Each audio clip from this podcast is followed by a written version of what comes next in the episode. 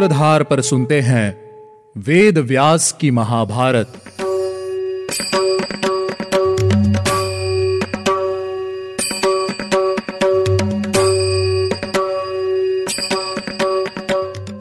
Hello listeners स्वागत है आपका वेद व्यास की महाभारत के 18वें एपिसोड में। मैं हूँ आपके साथ आपकी सूत्रधार मान्या शर्मा। आज का एपिसोड शुरू करने से पहले मैं आपको बताती हूँ कि आज के इस एपिसोड में क्या खास होने वाला है। आज के इस एपिसोड में हम जानेंगे द्रौपदी के स्वयंवर की कथा।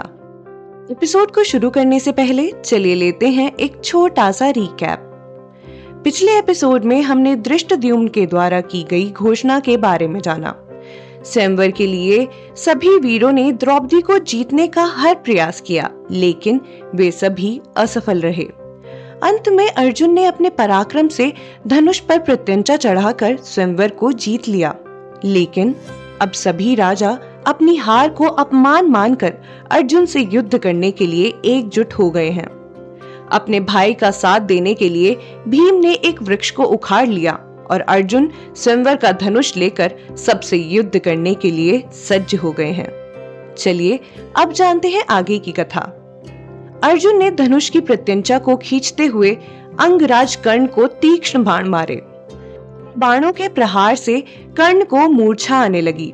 वह बड़ी कठिनाई से अर्जुन की ओर बढ़ा। दोनों ही दूसरे पर विजय पाने की इच्छा से क्रोध में लड़ने लगे। उस समय अर्जुन के द्वारा चलाए गए सभी बाणों को काटकर कर्ण बड़े ज़ोर से सिंहनाद करने लगे।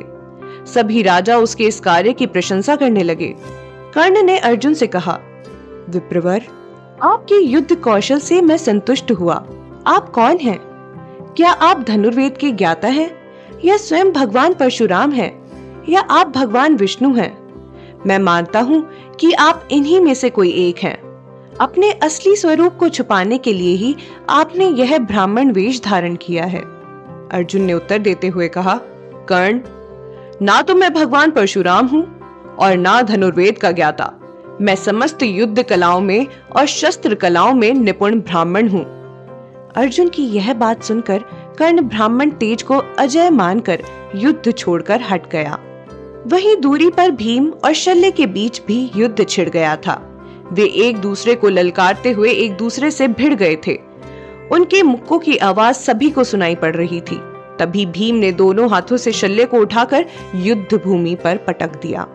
शल्य की हार और कर्ण को भी हार माना हुआ देखकर सभी उन्हें चारों ओर से घेर कर कहने लगे, ये दोनों श्रेष्ठ ब्राह्मण धन्य हैं। पता तो लगाओ, ये कहाँ के रहने वाले हैं? इनकी जन्म भूमि कहाँ है? यह सब देखकर श्री कृष्ण ने कहा, इन ब्राह्मण देव ने धर्म पूर्वक द्रौपदी को प्राप्त किया है। इस प्रकार श्री कृष्ण के समझाने से वे सभी योद्धा शांत हो गए। रंग मंडप में उपस्थित सभी लोग उनकी प्रशंसा करते हुए वहाँ से चले गए। लोगों की भीड़ से आगे निकलते हुए वे द्रौपदी के साथ वापस अपने डेरे की ओर चलने लगे। वहीं माता कुंती पुत्रों को भिक्षा के लिए गया हुआ जानकर चिंता में डूब गई और सोचने लगी कि कहीं ऐसा तो नहीं हुआ। कहीं धृतराष्ट्र के पुत्रों ने कुरुश्रेष्ठ पांडवों को पहचान तो नहीं लिया, कहीं उन्होंने उनकी हत्या तो नहीं कर दी। अथवा दृढ़ता पूर्वक वैर भाव को मन में रखने वाले महाभयंकर मायावी राक्षसों ने तो मेरे बच्चों को नहीं मार डाला। क्या महात्मा व्यास के भी निश्चित मत के विपरीत कोई बात हो गई है?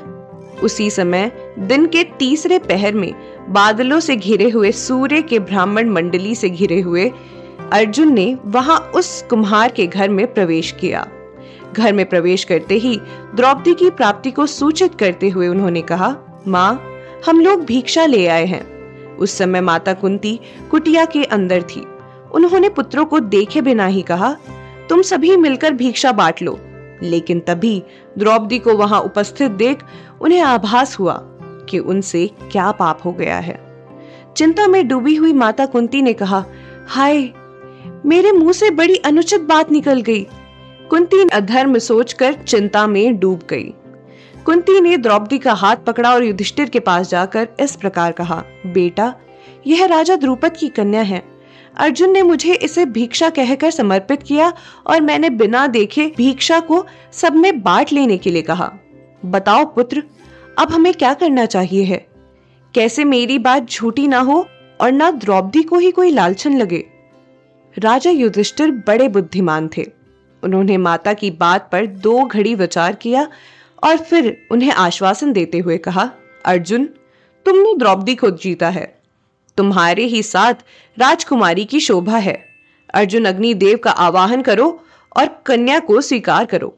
अर्जुन ने कहा, नहीं भैया, आपके विवाह से पहले मैं कैसे विवाह कर सकता हूँ? पहले आपका विवाह होगा, फिर भैया भीम का और फिर मेरा। मैं आपसे पहले विवाह नहीं कर सकता हूँ। आप ही अपनी बुद्धि के अनुसार हमें धर्म और यश के अनुकूल रास्ता दिखाइए। सभी पांडवों ने वहाँ उपस्थित पांचाली को भी देखा। उसका स्वरूप, सौंदर्य देखकर सभी पांडव कामदेव से आसक्त हो गए। तभी युधिष्ठिर ने वेद व्यास जी की बातों का स्मरण किया। भगवान वेद व्यास ने पांडवों से कहा था कि द्रौपदी उन पाँचों पांडवों की पत्नी होगी। यह बात सुनते ही सभी कुमार शांत होकर चिंतन करने लगे। उसी समय पांडवों को ढूंढते हुए भगवान श्री कृष्ण और बलराम पांडवों से मिलने के लिए वहाँ आ पहुँचे। वहाँ जाकर उन्होंने युधिष्ठिर से कहा, मैं कृष्ण हूँ। ऐसा सुनते ही युधिष्ठिर ने उनके चरणों को स्पर्श कर लिया। ऐसे ही बलराम का परिचय पाकर उन्होंने उनके चरण भी स्पर्श किए। सभी पांडव उन्हें देखकर बहुत प्रसन्न हुए। युधिष्ठिर ने श्री कृष्ण से पूछा, वासुदेव नंदन, आपको यह कैसे ज्ञात हुआ कि हम यहाँ निवास करते हैं? आपने हम सभी को कैसे पहचाना? तब भगवान श्री कृष्ण ने हँसते हुए कहा, राजन, आप कितनी ही छिपी क्यों ना हो?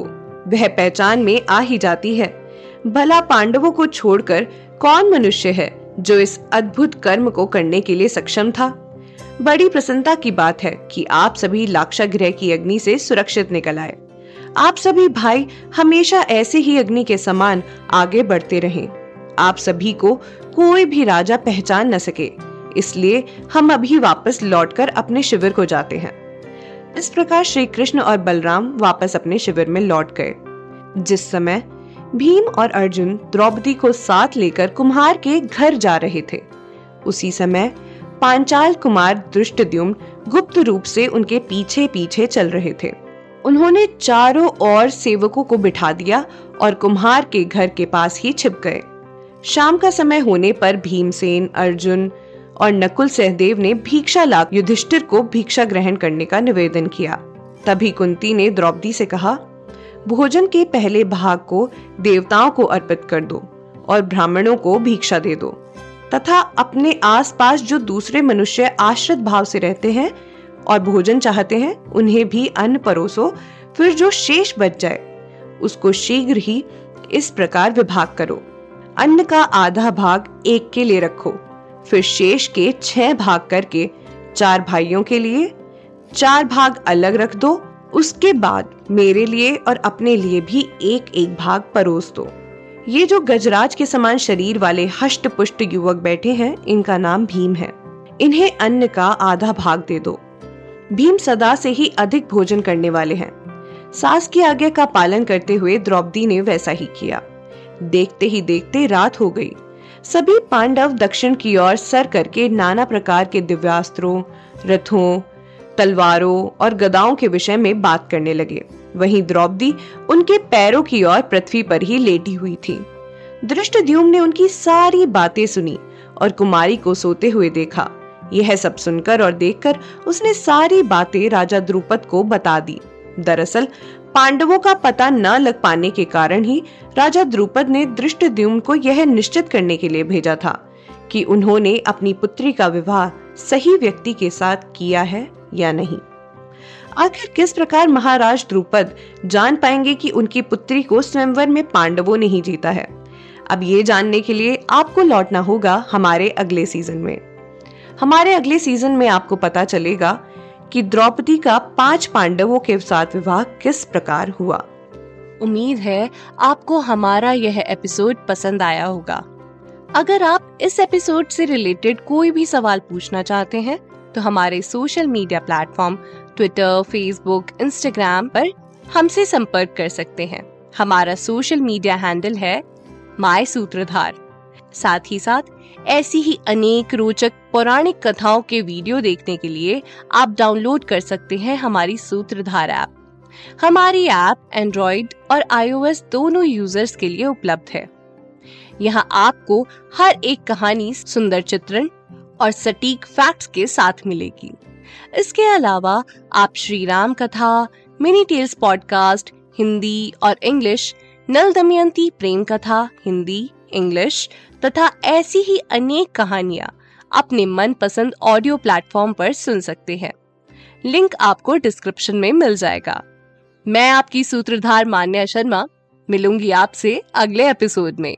याद रखिएगा, हम हर सोमवार और शुक्रवार आपसे मिलते रहेंगे।